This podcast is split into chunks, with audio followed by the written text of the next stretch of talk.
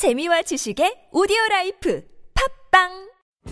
미 항공 우주국 나사에서 우주인들의 비상식량으로 쓴다는 남미 최고의 완전식품 마카 플러스 한국에서 가장 비싸고 귀한 식품이라는 산삼 플러스. 거기에 한국인이 좋아하는 녹용까지 녹용까지 일단 이 세 가지를 모두 넣은 제품이 나온 거니까. 마카 산삼 녹용. 대박. 좋은 건 다 있네. 031-323-2559 영한네이처 yhnaturi.com 맛있어. 너무 맛있어. 와, 아삭거리는 소리 들려? 와, 진짜 맛있다. 이 김치 어디에서 샀어? 김치 어디서 샀냐면 화 뭐? 무슨 김치라고? 그러니까 어디 김치냐면 바로 뜸들이지 말고 빨리. 도대체 어디 김치야? 화통 김치 화통 김치라고 국내산 재료로 100% 자체 생산하는 화끈하게 통하는 화통 김치 얼른 검색해서 사 먹어 스승은 그냥 그분의 삶을 조금이라도 이렇게 담고 싶은 음, 그런 그런 분, 뭐 이렇게 평생 동안 그런 분들을 만난다는 것은 참으로 쉬운 일이 아닙니다. 최고의 스승이자 친구인 당신이 그립습니다. 숲으로 가는 먼 여행에 신용복의 언약과 동행합니다. 신용복 일주기 추모도서 만남 신용복의 말과 글 도서출판 돌베개 똥은 싸고 다니냐? 미치도록 싸고 싶다. 빅동의 추억. 미국 장사랑! 구렁이 똥. 장이 살아야 내 몸이 산다. 혈중 콜레스테롤 개선과 배변 활동에 도움을 주는 건강 기능 식품입니다. 빅동의 추억. 미궁 장사랑. 지금 검색창에 미궁 장사랑을 검색하세요. 이건 제가 싸보니까 효과가, 싸보니까? 써보니까 효과가 있는 것 같아요.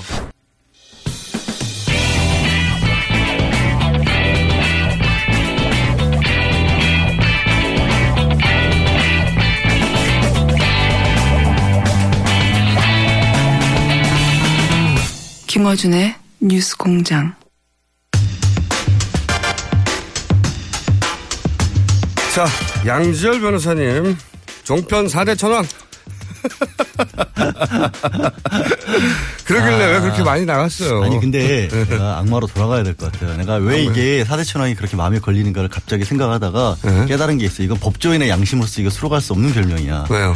악마는 가치 문제잖아요. 누군가는 저를 보고 악마로 볼 수도 있고 누구는 천사로 볼 수도 있어. 네. 근데 사대천왕은 이건 사실 문제거든요. 십순위 안에도 못 드는 자가 어찌 감히 사대천왕이라는 표현을 쓰겠어요. 아, 이 4대 천왕은 단순한 횟수가 아니라, 어, 기본적으로 안 나가는 종편이 없다. 아니 안 나가는 데도 있어요 요즘에 가끔. 가끔 있어요. 횟수로 따지면은 앞에 아. 있죠. 음, 십순위도 안 되니까 네. 악마 천사 뭐 이런 거 좋잖아요. 누가 봐도 천사로 할까요? 그러면 4대 악마. 합쳐가지고. 아이고. 좋은 걸 줄 수는 없습니다. 좋은 아이고, 양지열. 변호사님이 예. 지난번에 조의원 판사에 대해서 그 제자였다라고 했더니 심지어는 제자였다는 걸 기사로 뭐 꼭지로 뽑은 언론들이 있어요. 그러게요. 양지열 변호사가 그 정도로 유력한 인물이 아닙니다, 여러분. 뭐 앞에서 사대 악마란 말을 하지를 말던가 유력하지 않다는 말은 앞뒤가 안 맞아요 어떻게 진행이. 그 이후로 혹시 가치 판단이 안 되고 그, 있어. 어, 스승에게 전화해 보셨어요? 아 판사님들께는 함부로 전화드리는 게 아니죠. 일개 변호사가. 그래요? 그렇죠. 아마 뉴스 안 보셨을 거예요. 뉴스 못 문자 하면. 되잖아요. 전화 안 하고. 약 올리는 거예요. 그건 아니지. 오늘 오늘 얘기합시다. 아, 근데 그 기각건에 대해서 사실 그 법조계 법조계라고 하면 결국은 판사 또는 뭐 변호사 검사인데 적어도 검사들 그리고 변호사들 사회에서는 이야기가 굉장히 많나 보더라고요. 그때 저도 끝나고 나서 이제 그날은 사실 아침에 네. 막 나와서 기각됐다는 거 보고 주요한 사료를 못 봤으니까 네. 아, 정말 기각할 사유가 있었나라고 해서 말도 제대로 못했잖아요. 솔직히 너무 충격받은 상황이었고 저도. 정보가 너무 제한적이었기 네, 근데. 그 기각 사유 같은 것들 특히 뭐 주거 환경이나 이런 부분들은 정말 잘 안 나오는 거거든요. 주거 환경이 뭡니까? 주거 그때 환경이. 이제 기각했던 이후에 그 저기 피의자의 주거 환경 등 생활 환경을 고려해 봤을 때는 구속 사유가 없다라고 그 했는데 문장도 되게 애매모호해요. 그 그것도 잘 거의 안 쓰는 표현인데 쓰다고 네. 하더라도 그러면은 정말 이 집이 굉장히 부유하신 분들은 그 환경에서 살아야 되기 때문에 구속을 할 수 없다는 뜻인지. 아니 그리고 구속된 분들 중에 생활이 어려운 분이 어디 있습니까 지금? 그러니까. 대부분은 높은 지위에 있는 분들이에요. 게다가 또 그 부분을 또 처음에 공보판사가 발표할 때는 그 부분을 싹 뺐었어요. 그러다 나중에 큰 집어넣은. 것도 이상하고 그다음에 이제 어 변호사들이 많이 지적했던 부분은 그거죠. 그 사안 하나하나만 놓고 날짜 같은 걸 놓고 보면 앞뒤가 안 맞아 보이는 부분이 있다. 분명히 약점은 있다. 예. 다른 것보다도 이재용 부회장이 독대를 했었던 시점이 합병 이후이기 때문에 이런 문제가 있다라고 했는데 오늘 노승일 부장 얘기를 할 거거든요. 네. 노승일 부장의 증언도 그렇고 그 전부터 삼성 쪽하고 계속해서 접촉이 있었던 것들이 많이 나와요. 아니 그러니까 이회 어, 부회장은 중요한 순간에 등장한 거고요. 그러니까.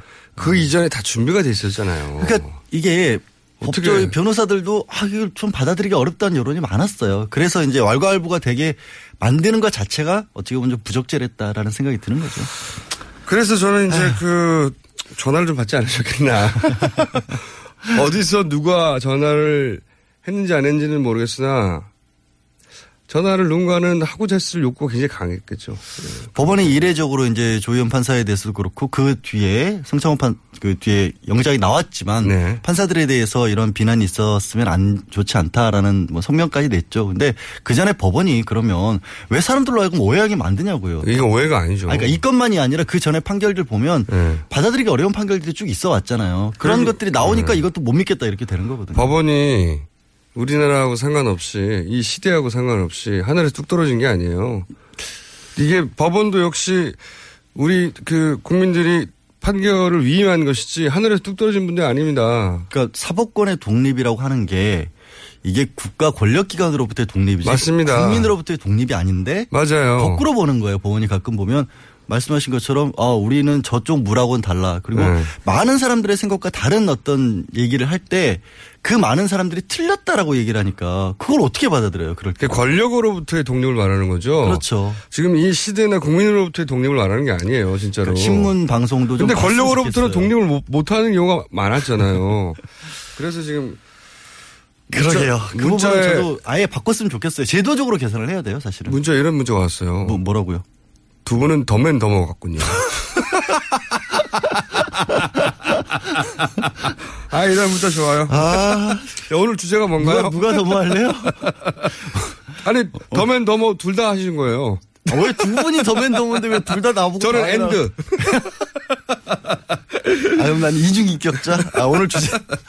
주제가 노승일. 네, 노승일 어제 이제 K스포츠 부장이었죠. 여러 가지 폭로를 했죠. 예. K스포츠 부장이기 이전에 최순실 씨 밑에서 사단법인을 만들었던 일도 했다가 한 번 팽을 당했고 그러면서 독일에서 가서 또 페이퍼 컴퍼니 같은 거 설립하는 일을 맡았다가 또 거기서 잘렸고 그 이분이 특히 이제 독일에서 삼성과 주고받는 거래를 그렇죠. 가까이 어제. 폭로를 했죠. 그 가- 네. 가까이 지켜본 정도가 아니라 독일에 갔었던 이유가 우리가 호텔 봤던 거 뭐 그 호텔도 네. 그렇고 숙소도 그렇고 준비 작업도 했지만 어제 나온 얘기 중에 주목할 만한 부분은 25일 이전에 네. 삼성과 계약을 해야 되니까 빨리 독일 쪽에서 회사를 설립을 해라.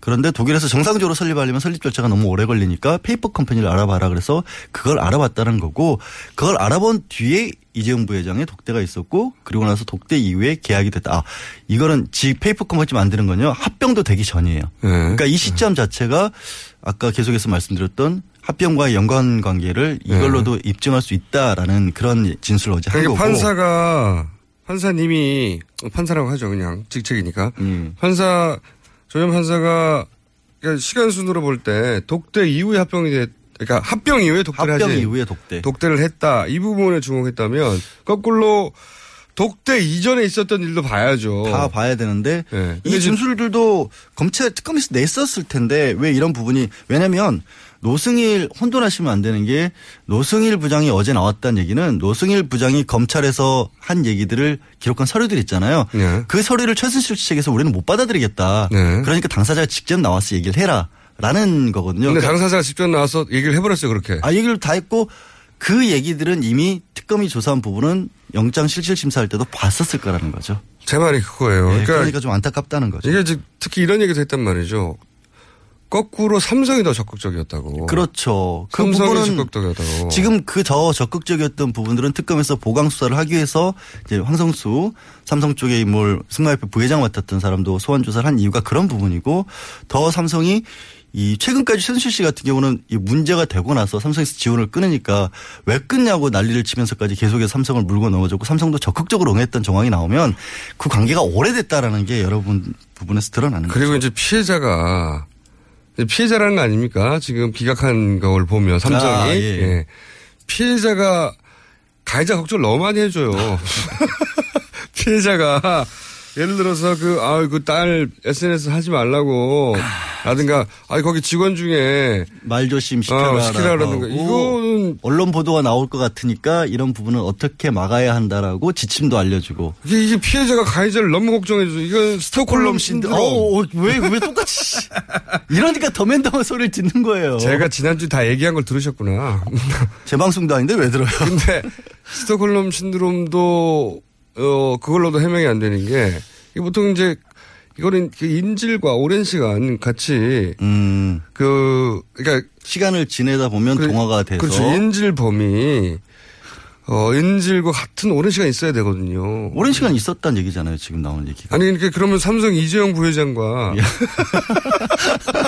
최순실. 씨 혹은 박근혜 대통령과 오랜 시간 이렇게 아직 중간에 역할을 했던 사람들이 오랜 시간 있었죠. 그분들이 따로따로는 바빠서. 아니, 어제, 근데 어제 상- 그 얘기도 했고. 상식적으로 몇백억을 그냥 주는 세상, 세상에 그런 건 없어요. 돈이 너무 많으니까. 그 돈이 많은데 왜 하필 그 사람한테만 그냥 줍니까? 말이 안 되죠. 아, 대통령도 콕 집어서 중소기업 몇 군데만 중소기업 지원책을 해줬잖아요. 몇 군데가 아니라 최순실 회사만. 아까 최순실 관련 그러니까 아, 최순실 있고 또왜 김영재 산부인 아 산부인과란다 성형외과 관련된 데도 있었으니까 어제 하여튼 노 부장이 그 얘기를 했고 또 다른 부분이 롯데의 70억 원을 돌려주는 것과 관련된 얘기도 했어요. 네. 이것도 어, 고영태 씨 관련해서 70억 원을 빨리 돌려줘야 되는 게 큰일이 났다. 이 롯데가. 그런데 무서운 일이 벌어졌기 때문에 돌려줘야 한다는 얘기는 수사와 기밀을 다 알고 있었다는 거잖아요. 당시 롯데에 전격적인 압수수색이 있었다. 이 부분을 못 막을 것 같으니까 70억 원 받은 거 탈날 것 같으니까 빨리 돌려줘라는 얘기를 했다. 그 부분이 하나가 나왔고 또 안종범 전 수석이 이 처음에 검찰 수사를 받을 때 아, 이런 부분에 대해서는 좀 말을 돌려서 해라. 뭐 모른다고 해라. 대응책. 대응책 네. 같은 것도 알려주다. 이런 것들이 한 세 가지 정도가 주요 발언인데 아 이게 공교롭게 앞 뒤에 두 개는 또 우병우 전 수석이랑 또 연관을 지을 수밖에 없는 그런 문제가 생겨요. 그렇긴 한데 우병우 전 수석 수사가 제일 어렵대잖아요. 아 제일 제일 아껴두고 있죠 특검에서 이거를 저 어렵기 때문이기도 하다고 봅니다. 어렵기 때문이고 맡고 있는 팀이 네. 블랙리스트 수사팀에서 맡고 있거든요. 그리고 또 한 가지 어려운 점은 김기춘 전 비서실장만 하더라도 본인의 선후배가 전집 선배는 거의 다 사망하셨다고 아, 알죠. 후배들이 지금 현재 바로 검찰에 근무하기에는 너무 나이가 많거든요. 그렇죠. 현직 떠난 지도 오래되셨고. 근데 우병우 민정수석은 본인이 민정수석으로 있는 동안 아주 공고하게 구축했다고 평가받고 있는 우병우 라인이 음. 검찰에 살아남아 있, 다고 봐야 하는데 현직으로 살아남아 있는 검찰의 고위 간부들이 있을 텐데 그러면 우병우를 수사하다 보면 이 인지수사돼서 어떻게 하다 보면 걸릴 수도 걸릴 수도 있죠. 있는 사안이라 이 지금 특검에 와 있는 분들이 결국 거기서 출장 나온 아, 분들이거든요. 근데 출- 예. 이게 또 그 제가 왜 블랙리스트 팀에서 했냐는 말씀을 드렸냐면 네. 그거를 약간 특검 내에서도 비선 쪽에 가까운 팀이 이걸 하고 있어요. 검찰에서 멀어진 지 오래된 분들. 그러니까 지금 그 특검보 같은 경우도 2007년에 검찰을 떠난 걸로 알려져 있거든요. 네. 그래서 상당히 조금 그래도 말씀하신 것처럼 그쪽에서 직접 연관관계가 좀 없는 분들 그리고 이번 출신 같은 경우도 메이저 쪽에 분류가 되는 분은 아니라고 해요.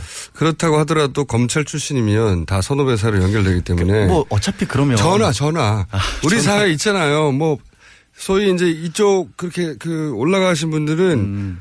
자기가 전화하면 뭐 연락을 해야 된다라고 될 거라고 생각하는 분들 많거든요. 음, 그럼에도 불구하고 그래도 한번 기다려 얼마나 궁금하겠습니까? 예를 들어서 나도 연관이 돼 있을 수 있으니까. 그렇죠. 아 그럼 그럼 역으로 전화 한 사람들을 추적해 나가면 되죠. 누구 하는지 모르니까.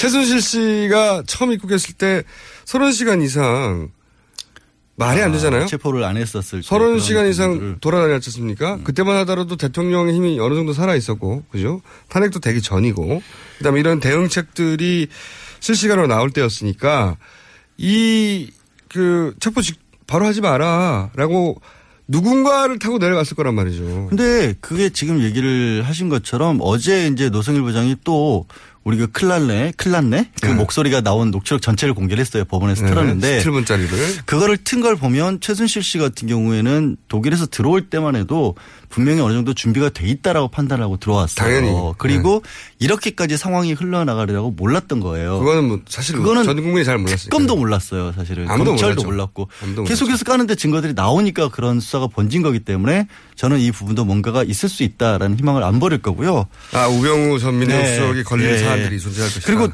어제 이제 변로 변호인단이 모든 헌법재판소도 그렇고 이 최순실 씨 형사재판에서도 그렇고 공통적으로 하고 있는 게 어제도 또 또 함정 수사 얘기를 하더라고요. 결국에 아, 당했다, 함정 수사. 녹취에 당했다. 네. 노승일 부장이 유도 신문을 해서 녹음을 한 거고 검사가 시켜서 녹음을 한 거다.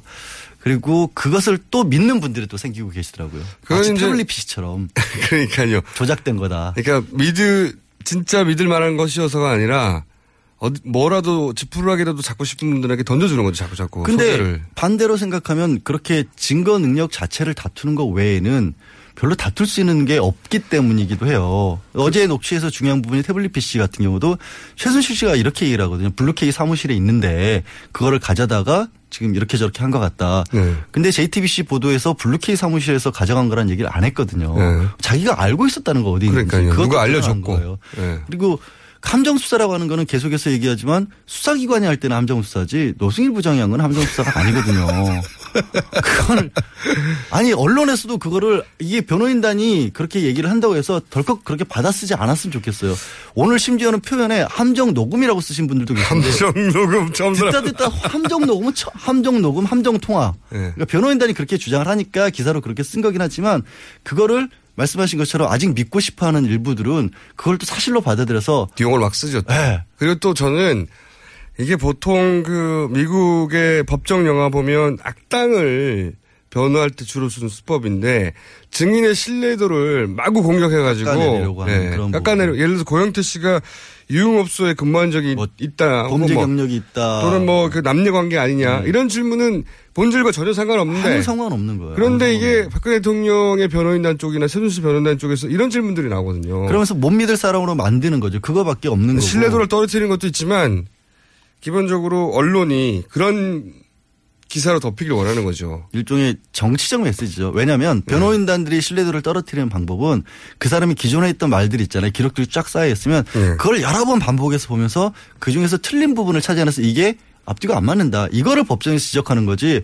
법정에 가가지고 저 사람 몰래 전과자 직업이 얘기 안 하는 거거든요. 그렇죠. 직업이 뭐였고. 그거 진짜 법정을 활용한 명예훼손인 거예요, 사실은. 그 변호 그 법정에서 볼 수 없는 행위인데. 일반적으로 못 보죠. 근데 이제 대통령 변호인단들이 이런 걸 하고 있다는 겁니다. 그것도 헌법재판소 아니 대학 일국의 헌법재판소에서 무슨 내연 관계 뭐 이런 얘기가 나오게 만들었다라는 게 너무 수치스러운 일이에요, 사실. 기사로 제목을 덮이길 원하면서 동시에 그 사람을 못 믿을 사람이라고 생각하게끔 만들고 싶은 굉장히 저열한 수단의 변호 기법이거든요. 그러나 그것밖에 할게 없다라는 게 또 어떻게 보면 긍정적이기도 해요. 근데 그것도 먹히는 층이 있다는 것도 이게.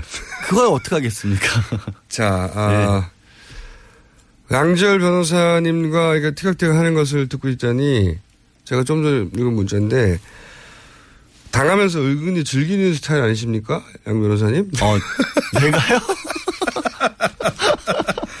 자, 답변은 다음 아. 주에 듣기로 하겠습니다. 너무 사적인 질문인 것 같아요. 지금까지 4대 악마. 아, 그냥 악마. 네, 나머지 3대 악마는 아직 정해지지 않았고요. 4대 악마. 양지열 변호사였습니다. 감사합니다. 네, 고맙습니다. 한글도 남보다 빨리 깨치고 참 똑똑했는데 갈수록 실력이 뒤처지는 것 같아 걱정이에요. 혹시 초등학교 교과서 본 적 있어요? 어려운 어휘가 너무 많아요. 학교에서는 어휘 개념을 하나하나 설명해 줄 시간이 정말 부족하잖아요. 그럼 어떡하죠? 내 아이의 어휘만큼은 내가 책임져야죠. 어휘 공부의 정성. 초등어휘 삼천, 초등어휘 오천. 검색창에 초등어휘 3000을 쳐보세요. 출근할 때 보고 싶고 듣고 싶은 게 너무 많죠? 하루 딱 5분. 이제 듣고 싶은 목소리로 사장님처럼 브리핑 받아보세요. 출퇴근하실 때 관심 있는 것만 짧게 요약해서 브리핑해드리는 나만의 음성 비서. 27조 브리핑 이어링이 있습니다. 앱스토어에서 이어링을 다운로드하세요. 아주 사소한 것까지 브리핑해드립니다. 나만의 음성 비서. 27조 브리핑 이어링. 동결건조로 영양소 손실을 최소화한 아로니아 분말. 들어보셨어요? 우리 농장 아로니아 분말은 전라북도 김제에서 직접 수확한 100% 국내산 무농약 아로니아로 만들었습니다.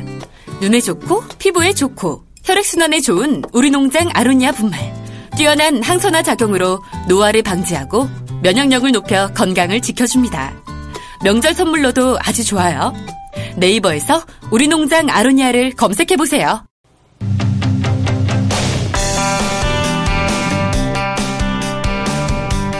박영수 특검팀이 어제부로 공식 수사기관에 반환점을 돌았습니다.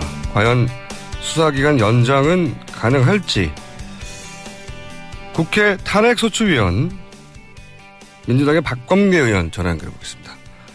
안녕하세요, 의원님. 네, 반갑습니다. 네. 우선 그 헌재 재판 한창 진행되고 있고 탄핵소추위원이시니까 그 문제부터 먼저 몇 가지 여쭤볼게요. 8차 변론에서 박근혜 대통령 어, 변호인단이 증인을 갑자기 39명을 신청했지 않습니까? 예, 그렇습니다. 예, 그 언론에서는 이제 지연시키려는 의도다라고들 해석을 하는데 그 의도 외에는 이유가 없겠죠? 물론입니다. 대통령 측에 불리하게 진술할 가능성이 높은 증인까지도 신청한 걸로 보면은 뭐 탄핵 심판 결정을 어, 지연하는 것 외에는 다른 해석을 할수 없, 없다고 보여집니다.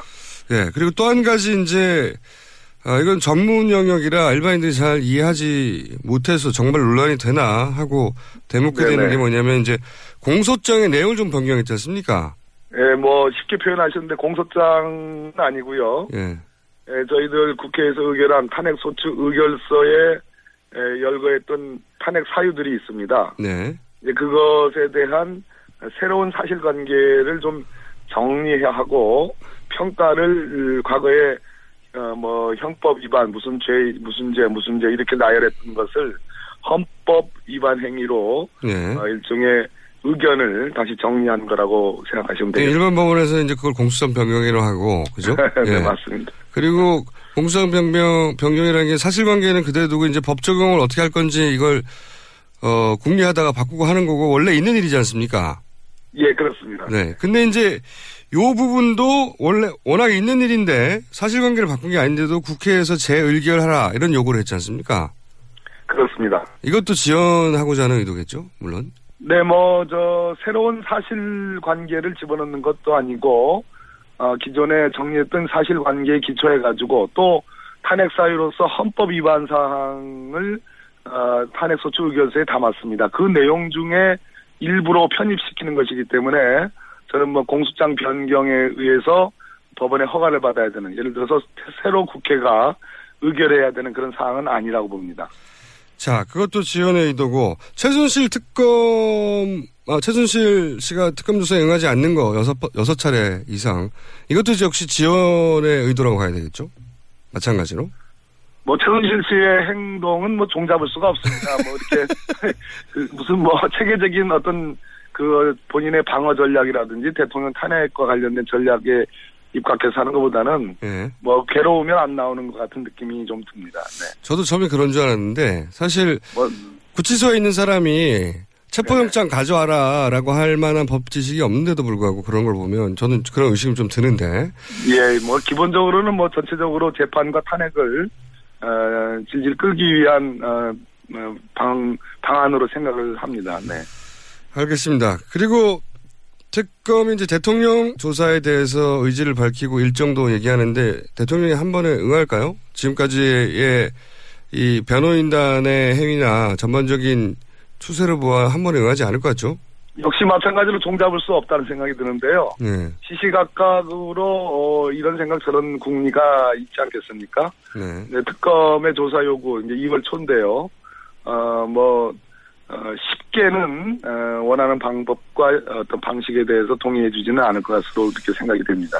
이렇게 이제 계속 지원을 하다가 자칫해서 특검이 이제 2월 말 끝나는데 예, 끝나게 되죠. 예, 네. 특검이 최순실 과 박근혜 대통령을 제대로 수사하지 못하고 끝나는 수가 생기고 그렇게 되면 황교안 체제하에 검찰이 이어받는데 과연 뭐 이어받은 검찰이 황교안 체제 아래서 특검만큼 해낼까 이런 걱정이 있다 보니까 그래서 이제 특검 연장을 해야 되는 거 아니냐. 특검이 확실한 뇌물수사 결론 없이 헌재 판결을 가져가려는 전략이 저쪽의 의도라면 그거를 어, 무력화시키는 것은 특검이 확실하게 3월 말까지 연장돼야 하는 거 아니냐 이런 걱정이 돼서 이제 의원님께 여쭤보려고 하는 거거든요. 네네. 지금 이제 박근혜 대통령이 아무리 그 특검 수사를 이- 이리 피하고 저리 피해도 국민적 여론이 있기 때문에 박근혜 대통령 대면 조사는 이루어질 거라고 생각합니다. 네. 또 최순실도 오늘 같은 경우 오늘 정도나 뭐 저는 수일 내에 체포영장이 집행이 돼서 특검 앞으로 나올 수밖에 없는데요. 네. 지금 특검의 수사기간 연장의 문제는 마치 그 이번 박근혜 최순실 게이트로 불거진 국정농단의 에, 과정에서 대한민국의 적폐가 다 지금 특검 쪽으로 어, 제보되고 있고 어, 국정농단의 그 행위들이 네. 예, 신고가 되고 있습니다. 그러다 보니까 수사를 해야 될 양들이 방대합니다. 앞으로 네. 우병우 전 민정수석도 수사해야 되고 그 수사 범위도 그냥 단순한 국정농단을 묵인하고 방치한 정도에서 끝나는 것이 아니고 여러 가지 비리 의혹들이 있기 때문에 네. 또뭐 포스코 관련된 그 비리 내용도 엄청납니다. 에, 그렇기 때문에 에, 특검에게 반드시 수사 기간을 연장을 해줘야 된다. 그래야지만이 이참에 국정농단 게이트를 수사하는 참에 대한민국의 어떤 오래 묵, 묵은 네. 적폐들을 제대로 청산할 수 있는 기회를 갖게 될 것이다 이런 말씀드립니다. 근데 연장을 하려면 어떤 절차가 필요하고 어떤 게 걸림돌입니까? 짧게 좀두 정리해 주시면. 가지인데요. 뭐 기본적으로 기본 특검법에 의해서 황교안 총리 대행, 황교안 권한 대행이 네. 연장해주면 끝나는 문제입니다.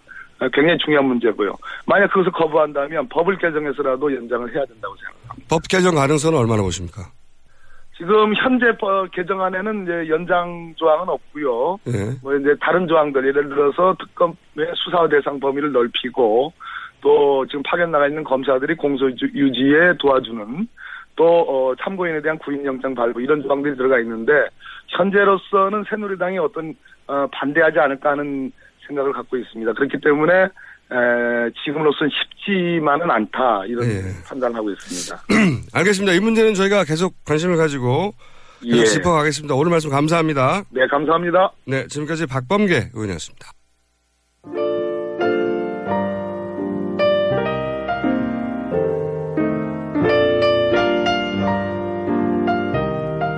자, 불친절한 AS.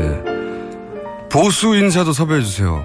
오늘 이혜은 의원이, 어, 보수 인사입니다. 저희, 어, 고정 게스트 김성태 의원도 보수 정당입니다. 네, 이분들이 하도 바른 말을 많이 해서 그런지 모르겠는데, 고정으로는 민주당에는 안민석 의원밖에 없습니다, 저희가. 네.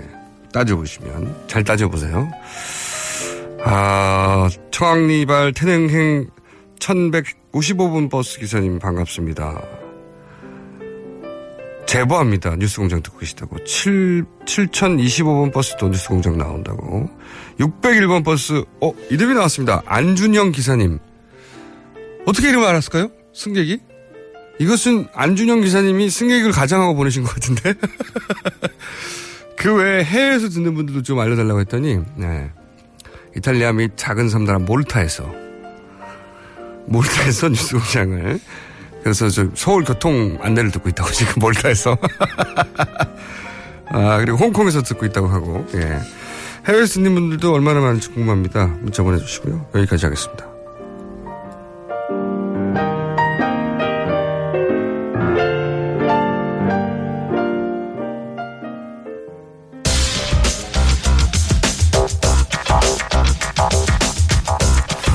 아, 잠깐 이 문자를 놓쳤네요. 주진모 씨가 라디오를 진행하는 줄 알았어요. 제 목소리가 주진모 씨하고 같을 리가 있는지 없는지 저는 모르겠어요. 그런데 조진모 씨하고 김호준 씨가 어떤 관계인지 너무 궁금하네요. 네. 아무 관계도 없습니다.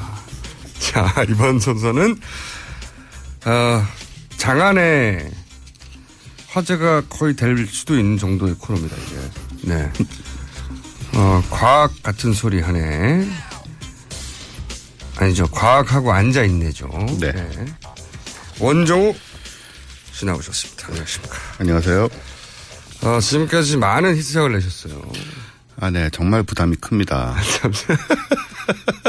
원래 과학 얘기만 했으면 됐는데 과학과 시사를 엮는 바람에 우리가 엮은 거 아니에요. 본인이 그런 아이템을 선정해 오는 바람에 네. 오늘은 또 어떻게 엮일 것인가 과학이. 아, 오늘은 좀 진지하게 하려고요. 아, 그래요? 이렇게 네. 계속 웃음을 추구하다 보니까 정체성도 흔들리고. 정체성이 뭐 딱히 있었나요? 어, 그리고 이게 언젠가는 어, 무리수를 두겠다 아. 싶어서 한 번씩. 한 번씩 순수 과학을 얘기하기로. 아, 뭐, 꼭 그렇지는 않고요. 꼭 그렇지는 않은데. 네. 어떤 시사적인 포인트 좀 약한 아이템인가 보죠, 오늘은? 아, 뭐, 꼭 그렇지도 않은데요. 뭐야? 예, 한번 들어가 보겠습니다. 네. 뇌과학입니다. 저희 뇌과학 몇 번 했지만. 뇌과학? 한 번 정도 얘기했나요? 뇌과학은 여기저기씩, 여기저기서 등장했죠, 예. 네. 오늘은 어떤 뇌과학입니까? 오늘은 저 변절의 뇌과학. 변절자의 뇌 속에서는 어떤 일이 일어나나를 좀 알아. 아, 이게 실제로 연구가 된 거죠. 어, 예, 뭐 물론 변절의 뇌과학으로 연구된 건 아니지만 사람이 왜 이렇게 바뀌는지 음. 그런 부분에 대해서는 제 뇌과학적인 연구가 실제로 이루어졌고요. 사람이 살다가 나이 먹어가면서 혹은 환경에 따라서 그렇죠. 기존의 입장을 확 뒤집는 많이 변하는 경우들이 많이 있으니까. 변하는. 보통 사람은 잘 안 변한다고 하는데 예. 그렇게 많이 변할 때 뇌과학의 입장에서는 어떤 변화가 있는가? 그렇죠. 뇌과학과 아. 진화의 관점에서 그런 연구가 있군요. 네. 아, 요즘 사람들이 많이 잡혀 들어가지 않습니까? 그래서 눈에 띄는 사람들이 좀 있는데요. 많이 잡혀 들어가요. 네. 과거에 과거에 꼭 마- 잡혀 들어가야 된다고 생각하는 분들이 잘 안 잡혀 들어가는 게 문제죠. 네, 아직 많이 남았죠. 많이 남았어요. 어, 개 중에는 사실 뭐 초질관 변하지 않고 네. 처음부터 지금까지 똑같이 나쁘게 살아온 사람들도 있습니다. 네, 있어요. 네. 어, 최근에 구속된 두 분 중에 하나가 대표적인 케이스일 텐데요. 예. 그것이 알고 싶다에도 나오셨더라고요. 예, 예. 일관되게. 예, 일관되게 사신 분이 있어요. 네. 이- 이런 50여 년 전부터 지금까지 한 번도 변함없이 네. 쭉 그 길을 가신. 이런 분은 여기에는 해당되지 않고요. 네. 다른 쪽의 연구가 필요한 경우고, 어, 예를 들어서 이제 정유라 대리 답안지 관- 관련으로 잡혀 들어간 류철균 교수 있지 않습니까? 네. 그 이인화라는 필명으로. 네, 등장할 때는 굉장히 큰 인기가 있었죠. 네. 이분이 젊었을 때 이상문학상을 받으셨어요. 네. 그리고 이런 소감을 남깁니다. 문학의 위대함은 새 시대의 변화에 편승하지 못하고 망해간다는 사실에 놓여 있다. 이 위대함과 망함의 형용 모순을 문학하는 사람들은 숙명으로 받아들여야 한다. 좀 어려운 얘기지만 네. 무슨 얘기냐면 세상이 어떻게 변하든 간에 문학은 그 속에서 자기 세계를 지켜가면서 망해간다. 네. 이게 문학의 생명이고 숙명이다. 이런 얘기를 하는 거예요. 네. 근데 이랬던 사람이 몇 년 전 이대에서 강의하면서는 세상은 돈, 권력, 섹스로 돌아갑니다. 사랑, 믿음 같은 건 아무 힘이 없어요. 아, 그런 말 했대요? 예, 이런 말 했어요. 어. 이게 저. 뭐뭐로 누구요? 돈. 권력, 섹스. 권력, 섹스. 네. 욕망에 의해 돌아간다는 얘기는 그렇죠. 한마디로. 그리고 네. 사랑이나 믿음 같은 건 아무 힘이 없다고까지. 네. 아가페 같은 사랑을 믿어요? 하하, 뭐 이런 식으로 얘기를 했대요. 어. 이게 같은 사람인 거죠? 앞에 얘기랑 뒤에 얘기랑. 이게 이제 권력의 맛을 본 거 아니에요? 힘의 맛을 본 거 아니에요? 그렇죠. 그렇게 네. 얘기할 수 있는데, 이제 왜 이렇게 변했을까를 우리가 좀 더 따져보자. 자연과학적으로. 네, 자연과학적으로. 또 한 사람 더 있지 않습니까? 그 우병우 전 청와대 민정수석. 네. 이 고3 때 담임교사의 말에 따르면 검사가 되고자 하는 이유를 물었을 때 정의로운 사회와 부정부패 없는 국가를 만들기 위해서라고 당돌 하리만큼 또박또박 말했대요. 정의로운 사회와 부정부패 없는 국가. 부정부패 없는 국가. 네. 네. 스무 살에 이분이 사법고시 합격하셨잖아요. 그 소년 소년 등과라고 하나요? 네, 소년? 등과라고 하죠. 네. 네, 굉장히 일찍 시작을 했고, 어, 그런데 이후에 이, 이분이 살아온 모습은 이거하고는 거의 정반대라고 해도. 지금 현재 기준으로 보자면 그것과 가장 먼 거리에 있는 네. 지금 지목되고 있죠. 지목. 그렇죠. 입증되지는 않았어요. 입증되진 지목만. 않았습니다. 지목만 되고 있습니다. 어, 그리고 저, 박, 박근혜 잠정 비대통령 측의 그 서석구 변호사라고 있잖아요. 잠정 비대통령. 제가 열심히 쓰는데 이거 왜 안 뜨죠, 이 말이요? 이거 정확하게 맞는 말 아닌가요? 저는 굉장히 와닿는 표현입니다. 잠정 비대통령. 네.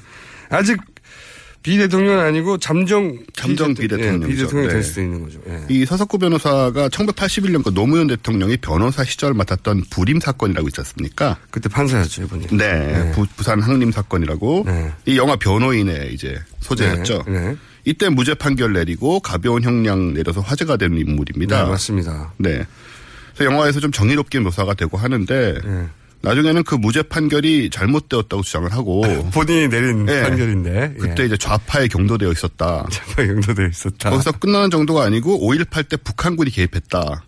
그 굉장히 극악한 주장이죠, 사실. 예, 막 나가신 거죠. 네. 그래서 지금도 이제 그런 관점에서 활동하고 계시고요. 네. 그 박근혜 대통령을 예수하고 비유하신 분. 네, 바로 그분입니다. 그 밖에도 정치판에 그런 사람들 많습니다. 뭐 노동운동, 민주화운동 하다가 기득권 세력의 기득권 세력의 일원이 된 분들 많고. 저쪽에서 넘어온 분들보다는 이쪽에서 넘어간 사람이 더 많아요. 네. 뭐 정의의 검사, 변호사, 판사하다가 뭐 이상하게 된 사람들. 네. 일일이 이름을 열거하진 않겠지만 현역 의원이나 도지사 뭐 아마 이 자리에 오신 분들 중에도 그런 분들이 있을 거예요. 그러니까요. 네. 어쨌든 아 이쪽 진영인가 싶었는데 어느 네. 순간 저쪽 진영에 가 있는 분들. 그러니까요. 안에 있습니다. 그런데 이런 걸 이제 우리가 그냥 타락했다, 변절했다 이렇게 말하지 않습니까? 근데 자연과학적으로 뇌과학적으로 접근을 해보자 그런 얘기고요. 사실 우리가 그 지조를 갖고 사는 거, 그러니까 성격이나 성향이 변하지 않으면 생존 측면에서 되게 불리합니다. 생존의 측면에서. 뭐 극단적으로 얘기하면 옛날 사육신 이런 사람들 있잖아요. 사육신. 예. 예. 다 죽었잖아요. 아니 모든 인간 죽지만 일찍 죽었죠. 네, 자연 수명보다 일찍 힘들게. 돌아가셨죠. 예, 힘들게 돌아가셨죠. 또 신숙주 이런 사람은 이제 환경에 적응하면서 오래 살고 네. 후손들을 이제 남기어서 또 굉장히 그 진화적으로 유리한 상황에 놓이게 되었죠. 아 이게 진화적 관점에서 해설하시려는 거구나. 예, 진화하고 내각인데요. 이 상황에서 사육신 상황에서는 이제 세조가 선택합인 거죠. 예, 세조에 적응하면 살고 적응 못하면 죽는 자연의 선택합처럼. 네, 그렇습니다. 예를 들어서 과일이 나무 위에만 달려 있으면 목이 길어져야 살아남는 선택합이 있는 건데 그런 유의 거죠. 네. 그런 거를 이제 선택합이라고 너무 전문 용어로 사용하시는 것 같은데. 네, 지난번에 한 번 얘기해서 그래요? 아실 줄 알았어요.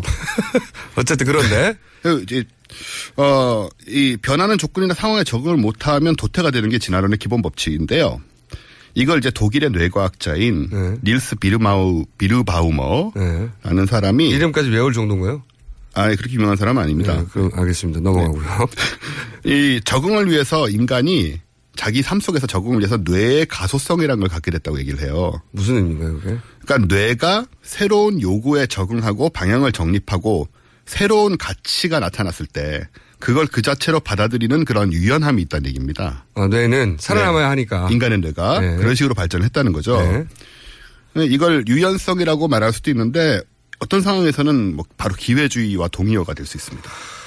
그래서 그걸 뭐 과학적으로 표현했을 뿐인 거죠. 예. 네, 그렇죠. 뇌는 유연하게 작동을 하는 것이고 현실 세계에서 보면 어 기회주의로 드러나는 네. 거죠. 네. 다른 동물들은 이런 능력이 없어요.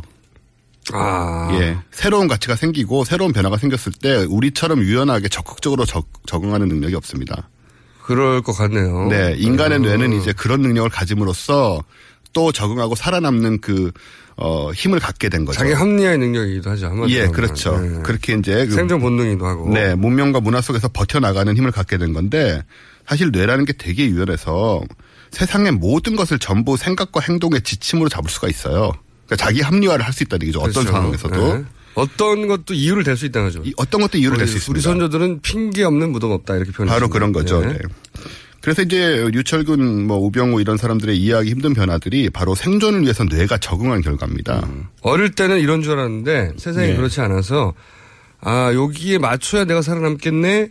그렇죠. 라는 이유를 그럴듯하게 스스로도 속일 만큼 설득할 만큼 머리들이 좋다 보니까 네. 네, 자기도 그렇게 설득해버리는 거죠. 네. 우리 보통 사람들은 그냥 좀 현실적이 되는 정도에 끝나잖아요.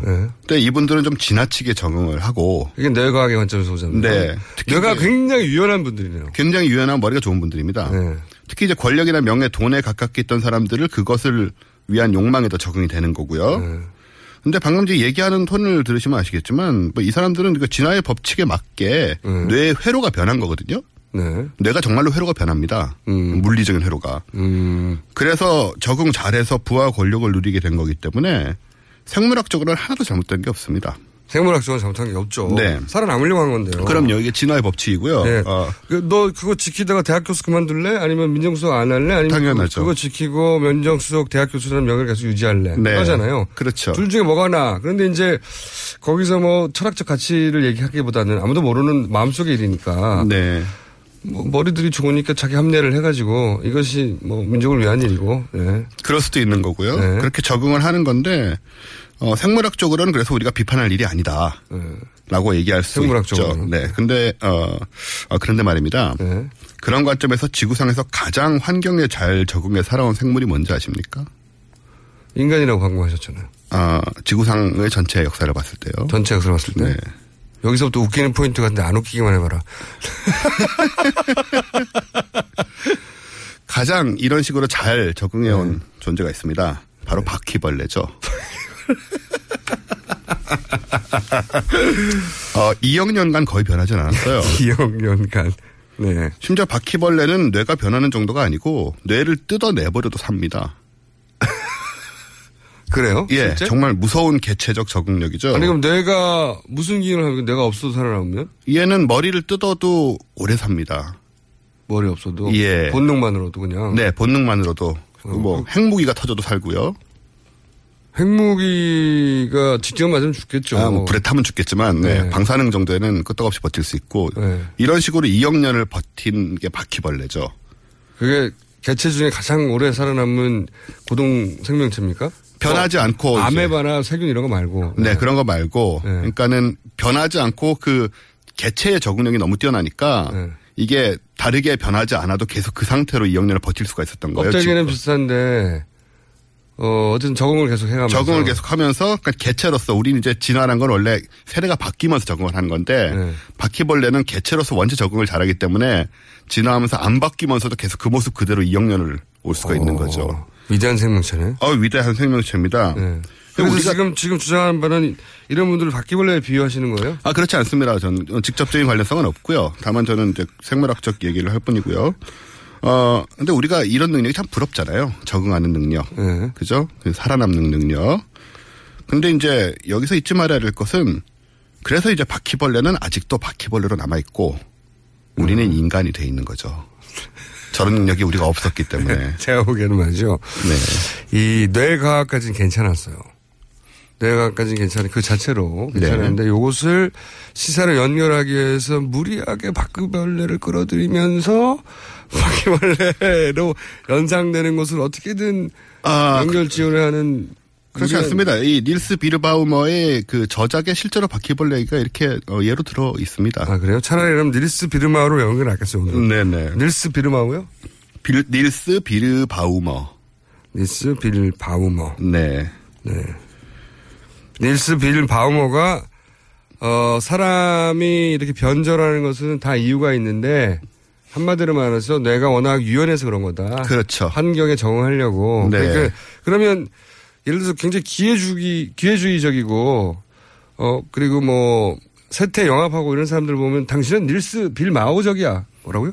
빌 바우머? 어. 네. 빌 바우머적인 인간 이렇게 불러야 되는 뭐 아무도 무슨 말인지 모를 테고요. 반박을 못할 거 아닙니까? 네, 뭐 그러시든가요. 음, 저는 안 그래요. 저는 차라리 바퀴벌레라는 표현을 쓰는 게 아니, 훨씬 더 와닿을 것 같아요. 닐스적이야가 낫나요? 빌 바우머적이라가 낫나요? 요거는. 예, 정확하게 말하면 비르바우머입니다. 비르바우머 너무 길어요. 그러면 당신은 비르적이야 이렇게 하죠. 네, 그러시든가요. 비르적이야. 딴 데 가서 하지 마세요. 아무도 못 알아듣습니다. 여기 핵심은 이겁니다. 핵심은 인간의 이건 이제 진화 심리학이나 어 그 영역에서는 이거 많이 다루죠. 이런 비슷한 얘기들을 다루죠. 네. 네. 어떻게 인간이 살아남고 네. 어 뇌가 거기 어떻게 적응해 왔는가. 뭐 그리고 남자 남녀의 차이도 많이 다릅니다. 여기서 네. 남자는 아 얘기는 다음에 해야 되는 긴 기- 이야기거든요. 네. 근데 이제 진화 심리학 영역도 되게 재밌는데 그 관점에서도 풀어볼 수 있는 것 같은데 하여튼 유사하게 오늘 풀어본 얘기는 뇌과학의 관점에서는 내가 무척 유연한 사람들이 네. 그리고 그분들이 대부분 머리가 좋은 사람들인데 네. 그분들이 이렇게 입장을 확 바꾼다는 거죠. 그렇죠. 그래서 이분들이 사실 바퀴벌레와 같이 적응을 잘해서 어, 계속 밀고 나가겠습니다. 가슴이 없어도 살아남고 머리가 없어도 살아남는 그런 초월적인 초월 수억 년을 사는 초월적인 존재가 되시려던 게 아닐까 하는 생각이 들지만 우리는 그냥 사람으로 살다 죽자. 네, 이게 결론이 되겠습니다. 자, 오늘 아이템은요, 저는 이렇게 판정합니다. 실패. 하지만, 어, 비르, 비르적이다. 비르밭, 예. 비르적이다. 저는 표현 하나 건지고. 지금까지 오늘은 실패한 원종우 씨였고요. 네, 다음 주는 성공하겠죠. 저는 김어준이었습니다. 내일 다시 뵙겠습니다. 안녕!